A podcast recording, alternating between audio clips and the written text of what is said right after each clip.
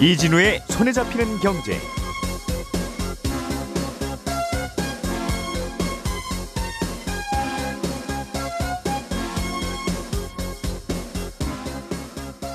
안녕하십니까 이진우입니다. 지난달 5월에 서울의 아파트 경매 낙찰가율이 전달에 비해서 좀 하락했습니다. 보통 아파트의 경매 낙찰가율이라는 지표는 아파트 값의 선행 지표로도 해석되기 때문에 부동산 경기가 한풀 꺾이는 게 아니냐는 해석도 함께 나오는데요. 잠시 후에 이 얘기 좀 들어보겠고요. 최근에 한 차량이 갯벌에 들어갔다가 일몰, 일, 어, 밀물대에 빠져나오지 못하고 침수되는 일이 있었는데 이 침수된 차가 렌터카였다고 합니다. 그러면 이런 경우에는 이 침수된 차에 대한 보상이 어떻게 되는 건지 이 내용도 좀 들어보겠고요. 어, 이게 휴가철에 렌터카 빌려서 다니는 분들이 꽤 있는데 이분들이 좀 참고하시면 도움이 될 것 같습니다. 우리나라에는 금산분리 원칙이라는 게 있는데요. 이게 쉽게 말해서 산업자본, 재벌이 은행을 가질 수 없도록 하는 규제입니다. 어, 그런데 신임 금융위원장 후보자가 이 금산분리 원칙에 대한 완화도 검토할 필요가 있다는 얘기를 하면서 이 논의가 다시 수면 위로 올라오고 있습니다. 금산분리 규제는 지금 어떻게 돼 있고 어, 금융위원장 후보는 어떤 이유 때문에 이런 검토 이야기를 다시 꺼낸 것인지 이것도 좀 들여다보죠. 6월 9일 목요일 손에 잡히는 경제 바로 시작하겠습니다. 우리가 알던 사실 그 너머를 날카롭게 들여다봅니다. 평일 아침 7시 5분 김종배의 시선 집중.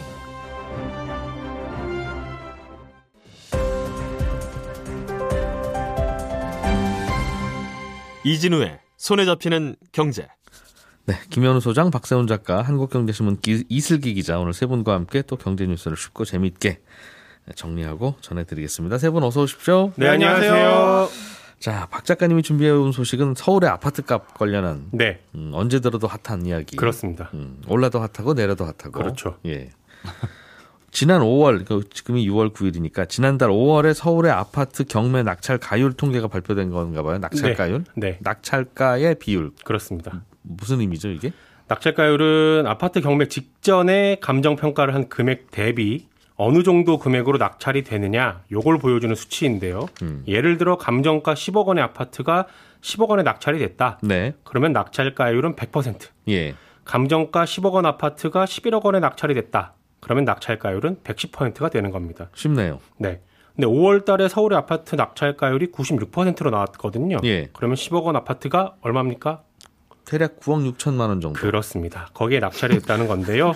보통은 10억 원 아파트가 9억 원 정도에 낙찰이 되는 게 일반적이긴 합니다. 음, 감정가 10억 원의 아파트는 네. 그런데 그러면 나- 경매 낙찰가율이 100%가 넘는 경우도 꽤 있습니까? 있습니다. 그거는 감정가보다 비싸게 낙찰을 받는다는 건데 그럴 거면 왜 경매를 해요?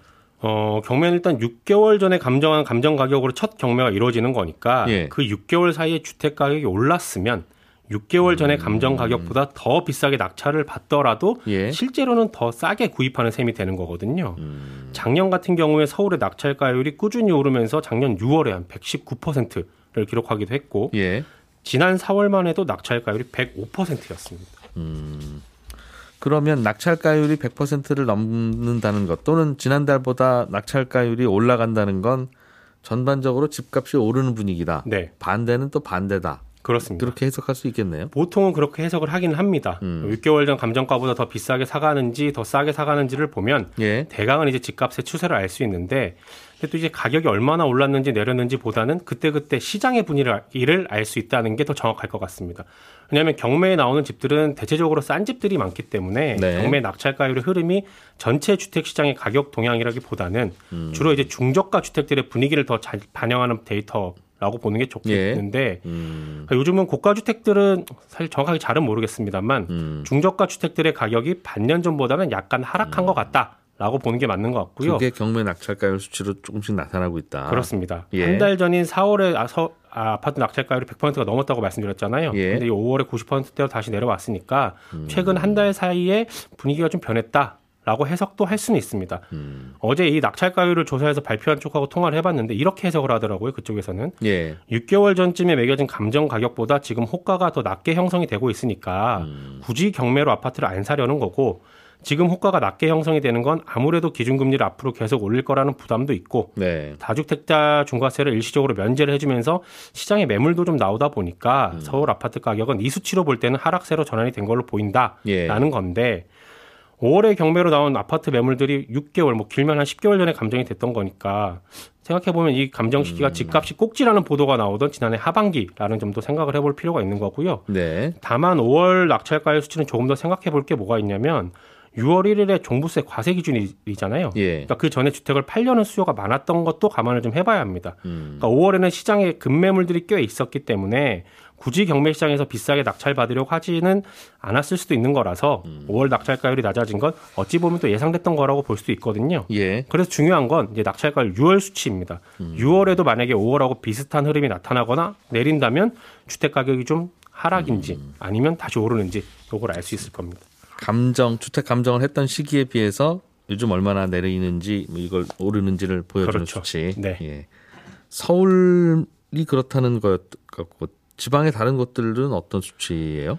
전국 낙찰가율도 4월, 에 비해서 5월에 소폭 좀 떨어졌는데요. 예. 특히 경기도하고 인천의 흐름은 서울하고 비슷합니다. 경기도의 아파트 낙찰가율은 4월에 한 95% 정도였는데 음. 93% 정도로 감소를 했고 그 전국에서 아파트 가격 상승세가 가장 두드러졌던 게 인천이었거든요. 인천 같은 경우는 4월에 110% 정도였다가 5월에 98% 정도로 10%포인트 넘게 하락을 했고 네. 인천의 아파트 낙찰가율이 100%선 안으로 떨어진 거는 1년 4개월 만에 처음 있는 일입니다. 음, 그쪽이 분위기가 좀 바뀌긴 했다. 그렇습니다. 음, 알겠습니다. 아파트 낙찰가율이 그렇고 뭐 빌라나 오피스텔 쪽은 분위기가 어땠어요? 오피스텔은 아파트랑 비슷한 흐름이에요. 4월에 네. 100% 넘다가 5월에는 조금 떨어져서 99% 정도 됐는데 음, 빌라 같은 경우는 오히려 지금 낙찰가율이 오르고 있어요. 예. 서울만 보면 낙찰가율이 9, 3월에 90%, 4월에 94%였는데 음. 5월에는 이게 99%까지 올랐습니다. 또 어제 이 조사를 발표한 쪽이랑 통화를 해보니까 음. 이게 특정 지역의 빌라 낙찰 가율이 많이 오르면서 평균을 올렸다고 하더라고요. 예를 들면 예. 지난달 3일에 용산구 청파동에 있는 빌라 지하 1층이 7억 6천만 원에 낙찰이 됐는데 네. 여기 감정가가 2억 5천만 원이었거든요. 세배 이상 누가 불러서 그렇습니다. 사간 거네요. 그렇습니다. 이런 예. 특정 지역에 있는 빌라들의 낙찰 가율이 오르면서 아. 평균을 올리고 있는 건데 이게 무슨 재개발 이슈가 이 동네에 있나 봅니다. 그렇습니다. 청파동은 청파 1구역 정비 사업에 대한 기대감이 높은 지역이거든요. 음. 여기처럼 이제 공공 재개발 재건축 구역으로 지정은 안 됐는데 예. 될 수도 있을 것 같은 곳들 이런 곳들의 빌라 낙찰 가율이 특히 더 오르고 있는 게 요즘 빌라 시장의 특징입니다. 그렇군요. 요즘은 부동산 분위기가 보는 분에 따라서 또 해석이 막 다르고 그래서 네. 전문가들도 완전히 양쪽으로 갈라져 가지고 요즘은 어, 오른다? 개인적으로 어떻게 생각하세요? 개인적으로는 양쪽으로 갈라진 거에 대해서 이거는 뭐 늘 그럴 수 있다고 생각합니다만 둘 중에 어느 쪽이세요? 아 집값이요? 네. 집값은 예, 좀 내렸으면 좋겠습니다. 네. 예, 항상 희망이 잘 안 맞아서 그렇긴 한데요. 예, 아이들이 많아서 제가 김현우 소장님 네. 갯벌에 예. 자동차를 몰고 들어갔다가 침수되셨대요. 이게 네. 그러니까 밀물 들어오는 거 몰랐던 거겠죠. 어, 오기 전에 못 뺐을 음, 수도 있고요. 예. 그런데 어, 일단 일단 어떤 사건인지부터 좀 설명을 해주시죠. 이게 뭐 인터넷 자주 보시는 분들, 음. 활발하게 보시는 분들 같은 경우는 아마 그 요번 연휴 기간 동안에 꽤 예. 이슈가 됐기 때문에 아실 거고 모르시는 분들을 위해서 잠깐 설명을 드리면 인터넷 커뮤니티에 사진 하나가 올라왔습니다. 음. 갯벌 한 가운데 전기차, 꽤 신형 전기차가 놓여 있고 이게 밀물에 잠겨 있는 아, 그런데 이제 목격자가 작성한 것으로 보이는 글로만 봤을 때는 렌터카 번호판을 달고 있더라. 이 차가 갯벌로 들어갔다가 나오지 못하고 밀물이 들어왔을 때 그대로 침수됐다는 건데 음. 옆에 있던 이제 운전자를 보니까 한 20대로 보였고 이게 오- 보험 적용이 안 될 거기 때문에 차값이 그게 한 5천만 원 정도 될 거고 예. 여기에 이제 렌터카는 영업을 못 하니까 그거에 대한 휴차 손해료로 몇 백만 원 더 물어주게 되면 한 음. 6천만 원 가까운 돈을 20대의 나이에 물어줘야 되는데 안타깝다 예. 뭐 이런 내용이었습니다. 뭐 실제 이제 전후 사정은 확인이 안 되기 때문에 그게 일부러 들어간 건지 아니면 실수로 들어간 건지 어, 어떻게 되어 있는지는 알 수는 없지만 이런 비슷한 상황에 처했을 때 어떻게 처리해야 되는지 또 어떻게 처리되는지에 따라서 좀 알아둘 부분이 있어서 이 뉴스를 가지고 와봤습니다. 이게 왜 보상이 안 되는 겁니까? 보험 처리가? 이게 그이 커뮤니티 글로는 이제 렌터카는 보상이 안 된다 뭐 이런 식으로 되어 있어요. 근데 자세히 안 될 가능성이 높기는 합니다. 근데 안 되는 이유를 좀 제대로 알 필요가 있는데요. 네.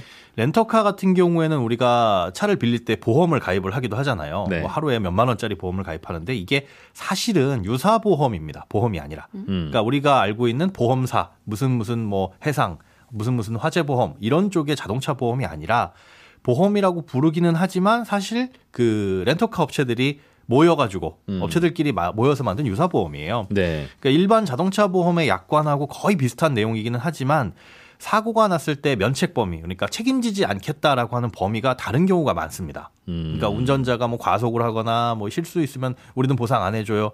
사실은 뭐 과속을 하든 뭘 하든지 간에 어, 사고에 대해서는 뭐 보상을 해주는 게 일반적인 자동차 보험인데 네.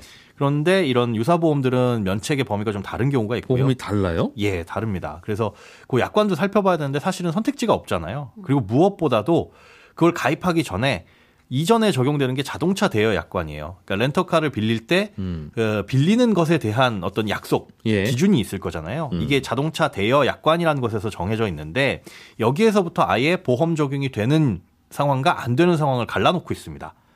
그런데 이거를 따져보면 보상을 해주지 않을 가능성이 이런 지금 현재 사고에서는 높은 거예요. 어떻게 안 하고 있어요? 즉 보통 일반 자동차 보험은 해주는데 네. 렌터카를 빌릴 때 가입하는 보험에서는 안 해주는 게 뭡니까? 어, 일, 일단은 그 보험에서 따져보자면 뭐 12대 중과실 같은 경우. 그러니까 우리가 어, 12대 중과실이라고 한다면은 속도 위반 네. 아니면은 뭐 신호 위반이나 예. 어, 앞지르기 위반 뭐 이런 다양한 이 소소한 것들에서부터 다양하게 일어날 수 있는 교통 범칙 네. 그, 그 요, 요 위반한 그런 경우들 그런 경우들이 일반 자동차 보험에서는 보호가 되는데 보장되죠. 당연하죠. 그리고 과속을 하다가 사고가 났어도 일단은 어, 처리는 되죠. 다만 보험 처리는 되죠. 예, 임- 12대 중과실 중에 뭐 음주나 뺑소니 같은 경우에는 음. 그 한도가 좀 달라질 수는 있습니다. 예. 하지만은 그런 보- 교통법규를 위반한 경우에는 보상은 되는데 아, 자동차 보험 특히나 아, 저 렌트 보험 예, 특히나 장기 렌트 같은 경우에는 그런 12대 중과실은 보장하지 않겠다라는 걸 명시해 놓은 보험사들이 아, 렌터카 회사들이 있어요. 음, 그러니까 그런 차를 타고 다니다 사고가 나게 되면 그건 보험도 아니네요. 그렇게 볼 수 있습니다. 음, 그래서 그게 일단은 1번은 위험하고 예. 아, 그리고 그 전에 좀 전에 말씀드린 자동차 대여 약관에서 고객님이 이런 실수를 저지르게 되면 이런 상황에 처하게 되면 이건 보험 적용을 못 합니다라고 예. 명시해 놓은 게 있는데 실제 현장에서 지금 쓰이고 있는 자동차 대여 약관 조항을 보면 운전자의 명백한 고의, 관리 소홀 또는 부주의로 인한 뭐 도난, 파손, 충돌, 추락 등등등은 보상하지 않는다. 야, 이건 모든 사고가 부주의로 인한 거죠. 그럼 주의 잘하면 고의 관리 서울 또는 부주의 셋 중에 하나지 이 셋 중에 포함 안 되는 사고가 어디 있습니까? 그렇습니다. 그냥 나는 가만히 있었는데 다른 사람이 와서 받았더라. 그런 거나 보상해 주겠다. 그런 그건 뜻이- 상대방 차가 물어 주겠죠, 그건. 그렇죠. 그렇습니다. 그러다 이게 무슨 보험이에요? 저한테 그러지 마시고요. 잠깐. 제가 만든 건 아닙니다. 네. 예. 예. 그러다 보니까 이게 보험 적용이 안 될 가능성이 높다라는 겁니다. 이게 만약에 음. 그런데 뭐 내비게이션이 잘못 안내를 한다거나 아니면 마치 거기가 이제 또 어제 올라온 사진으로는 아 이게 운전자의 고의가 아니라 실수다. 예. 이 갯벌로 들어가는 쪽이 콘크리트 길처럼 보이기 때문에 잘못 들어갔을 수도 있다라는 뭐 사진도 올라오긴 했어요. 음. 마치 길처럼 보여서 들어갔는데 실제로 갯벌에 빠진 사고라면 예. 이게 보험 적용이 될 수도 있겠지만 꽤 논란은 있겠군요. 그렇습니다. 그건 음. 이제 그 안에서 따져봐야 될 부분인데 운전자가 만약에 어떤 이유에서건 일부러 차를 끌고 들어갔다라고 네. 한다면 이 약관에 따라서 명백한 고의 혹은 뭐 부주의 어. 여기에 해당되기 때문에 그러니까 보상이- 갯벌인지 알고 들어갔으면 안 될 가능성이 높고. 그렇죠. 누가 갯벌인 거를 모르고 들어갔다고 주장해서 그게 받아들여지면 그렇죠. 그건 사고다. 네. 그 이유가 이 저 약관에 운전자의 명백한, 명백한, 고의. 고의나 관리 소홀이나 부주의에 해당될 수 있으니까. 그렇죠. 이렇게 해당되면 보험 적용을 받을 수 없고 전액 에, 고객님이 배상하셔야 됩니다라고 자동차 대여 약관에 이런 이런. 명시가 되어 있습니다. 이러면 이분들이 그럼 렌터카가 아니라 예. 일반적인 자동차 보험에 가입되어 있는 본인들 차량을 갖고 갔다가 똑같은 상황이 벌어졌다면 네. 일반적인 자동차 보험에서는 보상을 해줍니까? 그것도 고의냐 과실에 따라 가지고 보상 여부가 좀 달라질 수가 있습니다. 이게 이런 사고에서 보통 보상을 받을 수 있는 게 네. 자차 보험이라고 하는 거잖아요. 예. 자기 차량 손해 특약인데 이걸 가입하면 내가 몰던 자동차가 문제가 생겼을 때 보상을 받을 수 있다고들 알고 계시죠. 음. 예. 근데 이 약관을 잘 보면요. 몇 년 전부터 다른 차량과 충돌해서 생긴 사고 예. 그리고 그 외 단독 사고를 구분해서 가입하도록 하고 있습니다. 네. 이게 각각의 보험료가 이 개인마다 차이는 있겠지만 예를 들어 자차 보험 전체가 10만 원이다라고 한다면 단독 사고 쪽 보험료가 약간 비싸긴 해요. 한 5만 5천 원에서 6만 원 정도. 음, 그럼 15만 원. 아 비율이요. 보험료의 비율이 예. 그러니까 단독으로 사고 내는 특약은 한 5만 5천 원, 네. 6만 원 정도. 예. 그리고 다른 차와 충돌해서 난 사고에 대해서 보상하는 건 한 4만 5천 원에서 4만 원 정도. 아, 만 원, 만 원 정도 비싸다. 네, 그렇습니다. 보험 가입할 때 잘 가입했어야 된다는 뜻입니까? 그래야 됩니다. 그런데 이게 몇 년 전에 그냥 통합으로 되어 있었어요. 음. 근데 어느 순간부터 일부 보험사에서 이걸 나눠 가지고 가입하도록 하더니 네. 이제 이제는 모든 보험사의 약관에 보면 요게 음. 구분돼서 가입되어 있습니다. 그러니까 원칙대로라고 한다면 그 단독 사고 지금 예. 같은 단독 사고를 보장하는 걸 보호를 받으려면 이 단독 사고 보장 특약을 받아 이 가입을, 가입을 해야 했어야 돼요. 되는데. 그렇습니다. 음. 근데 재미나게도 지금까지 이 단독 사고 특약을 가입하지 않았다고 해서 보상을 안 해줘서 법적 분쟁이 생긴 사례가 없습니다. 몇 년 전에 바뀐 약관임에도 불구하고 음. 보험사가 그냥 일단은 해주고 있다는 거죠 보상을. 예. 어, 이유로 추측되는 건 이 자동차 보험 같은 경우에는 이거 우리가 일반 보험 가입할 때 설계사분들한테 뭐 설명을 듣잖아요. 예. 그런데 보통 자동차 보험은 그냥 뭐 작년처럼 똑같이 해주세요. 이렇게 해서 어허. 가입이 연장되는 경우가 많다 보니까 보험사가 설명을 제대로 안 드렸습니다라고 그렇습니다. 생각한다는 거죠. 예, 그게 어제 이제 취재에 협조를 해주신 손해자상자분의 의견인데 어허. 자동차 보험 같은 경우에 그런 맹점이 있다 보니까 그냥 이제 분쟁이 일으키는 것보다 아, 차라리 그냥 보서 보호를 해주자. 그런데 에, 지금 다이렉트 보험으로 이런 자동차 보험을 가입하게 되면 이런 경고창이 뜹니다. 그 단독 사고에 대한 특약을 가입하지 않는 걸 체크를 하면 음. 어, 고객님이 이런 이런 이런 상황에서는 보호를 받을 수 없습니다라는 경고창을 띄우고 있기 때문에 오히려 그건 설명 의무가 제대로 되는 거죠. 음. 그러니까 뭐 몇 년 후에는 아마 아, 보상을 안 해줄 가능성도 높지만 어쨌든 예. 뭐 지금은 그런 상황입니다. 아무튼 그럼 둘 다 가입하면 보상이 되느냐? 지금 이 사고 같은 경우에는 침수 피해잖아요. 그렇죠. 예. 그런데 이 침수 피해는 또 재미나게 세부 사항을 좀 명시를 해두고 있어요. 운전자가 썬루프나 창문을 열어놔서 생긴 침수 피해는 뭐 보상하지 않는다. 그런 게 일반 자동차 보험 약관에 있다고요. 그렇습니다. 그리고 뭐 하천이나 이럴 때 범람하기 쉬- 좋은 곳에 차를 대둔 이런 부주의에 의해서 발생한 침수 사고는 침수 사고는 보상하지 않는다라고 되어 있거든요. 그 말인즉슨 취지가 어, 가입자 고객에게 중대한 과실이 있다면 이거는 책임지지 않겠다라는 단서를 달아놓은 거예요. 그걸 좀 확대해서 해석해 보자면 이 갯벌에 차를 가지고 들어간 게 일부러 끌고 들어갔다라고 네. 한다면 운전자의 과실, 중대한 과실에 해당이 되기 때문에 그거는 어, 자기 차량 자차 보험으로도 보상을 받을 수 없을 가능성이 높아지는 거죠. 그러니까 여기는 침수될 가능성이 매우 높은 것을 인지하고 있음에도 불구하고. 그렇죠. 근데 나는 몰랐다고 하겠죠, 당연히. 맞습니다. 그래서 그거는 예. 이제 소송의 영역인 거고 약관은 아. 이렇게 되어 있으니까 특히나 침수에 대한 부분은 나의 과실이 있느냐 없느냐를 명백하게 따지기 때문에 그런 부분은 음. 좀 조심하셔야 된다. 비 그렇게 많이 온다고 일기예보도 하는데 왜 그 그저 그 동네에 주차해 놓으셨어요? 맞습니다. 한다는 거죠. 예, 그런 경우도 많고. 어. 그리고 요번에 이제 휴가 가실 때 그런 예. 뭐 렌터카 보험 아까 말씀하신 대로 야 그게 무슨 보험이야 하실 수도 있잖아요. 네. 그럴 때는 이제 자기 가 운전하는 자동차 보험에 이 렌터카까지 보장되는 이 다른 자동차 차량 손해 특약이라는 걸 가입해 두시면 내가 보호받는 내 자차 보험과 똑같이 예, 음. 확장해 가지고 렌터카도 보장받을 수 있으니까 그게 오히려 더 보험료도 싸고 내가 자동차 보험 가입한 분이라면 그렇습니다. 내 이름으로 예. 그럼 부부가 타는데 아내 이름으로 가입돼 있다 하면 남편은 그거 가입 못 합니까? 아닙니다. 그 부부가 가입을 했는데 그 아내 이름으로 가입했지만 우리는 온 가족이 운전할 수 있는 보험이요라고 한다면 그 보험이 그대로 복사되는 거니까 아, 그래서 예, 그렇게 무슨. 무슨 특약이라고요? 다른 자동차 차량 손해 특약. 다른 자동차 어쩌, 차량 손해. 어쩌고 특약. 예. 알겠습니다. 다른 자동차 타는 거니까 내가 다른 자동차. 이게 렌트카도 되는지도 확실히 확인을 해보셔야 됩니다. 근데 이거는 정부가 좀 어, 어떤 식으로라도 좀 봐서 예. 자동차 보험 약관이라는 게 자동차 보험 회사나 렌트카 회사마다 다르면 네, 그걸 어떻게 일일이 그걸 다 판단합니까 그걸? 그렇습니다. 그런데 이게 보험이 아니다 보니까 유사 음. 네. 보험이다 보니까 좀 그 영역 외에 있는 문제도 있습니다. 그런 게 있다. 네. 그렇습니다. 이슬기 기자님, 네. 어, 금산 분리라고 하는 게 이게 얘기 시작하면 굉장히 뜨거운 이슈이긴 한데 네. 금융위원장 새로 되신 분이 금산 분리 완화 이야기를 꺼냈다고 해서 네. 왜 아직 취임도 안 했는데 왜 갑자기 얘기 꺼냈을까? 이제 그런 생각도 들고 예. 뭔가 마음에 두고 있는 게 있나? 예. 그래서 궁금한 거예요. 그렇습니다. 예. 그 김주현 금융위원장의 내정자가 이제 임명 발표 후 기자회견에서 이제 금산분리 원칙을 다시 생각해 볼 수 있다고 밝혔는데요. 네. 어, 금산분리는 제조업과 같은 일반 기업과 은행을 비롯한 금융사들이 서로 소유하지 못하게 분리해야만 한다고 정한 규제입니다. 음. 근데 김주현 후보자가 뭐 이제 이게 경쟁력, 금융업의 경쟁력을 높이지 못하게 하는 요인이라면서 이 규제를 풀어야 한다고 강조를 했습니다. 음, 갑자기 이 얘기가 나온 이유는 어떤 게 마음에 좀 있는 것 같으세요? 일단은 정부의 방향성과 연관이 있는데요. 네. 윤석열 정부가 이제 시장 경제의 중요성을 계속 강조하고 있잖아요. 음.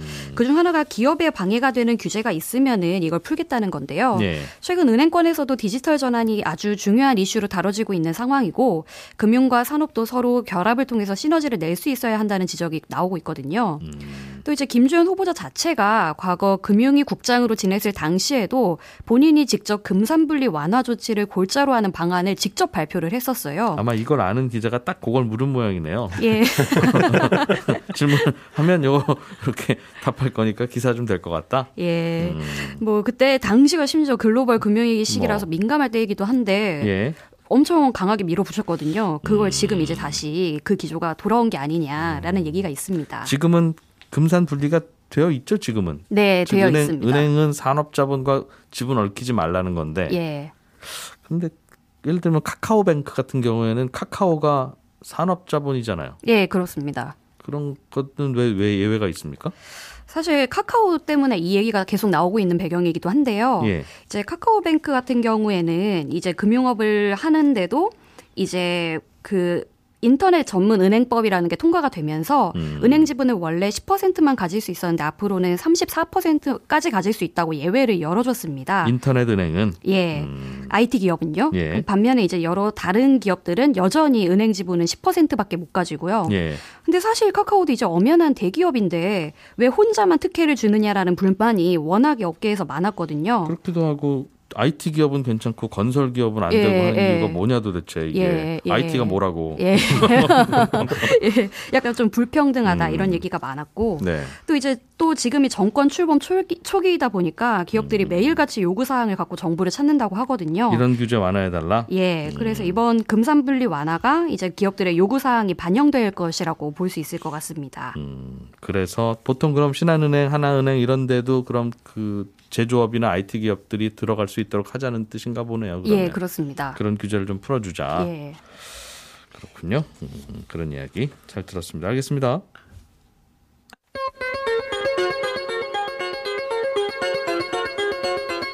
예, 예, 김현우 소장님 아까 그 무슨 특약인지 자꾸 알려달라고 문자 옵니다. 네. 뭐예요? 다른 자동차 차량 손해 특약이고요. 예. 렌트카 적용 여부를 반드시 상담원에게 문의하시고 중간에 하루 전에 가입하셔야 돼요. 하루 전에. 예.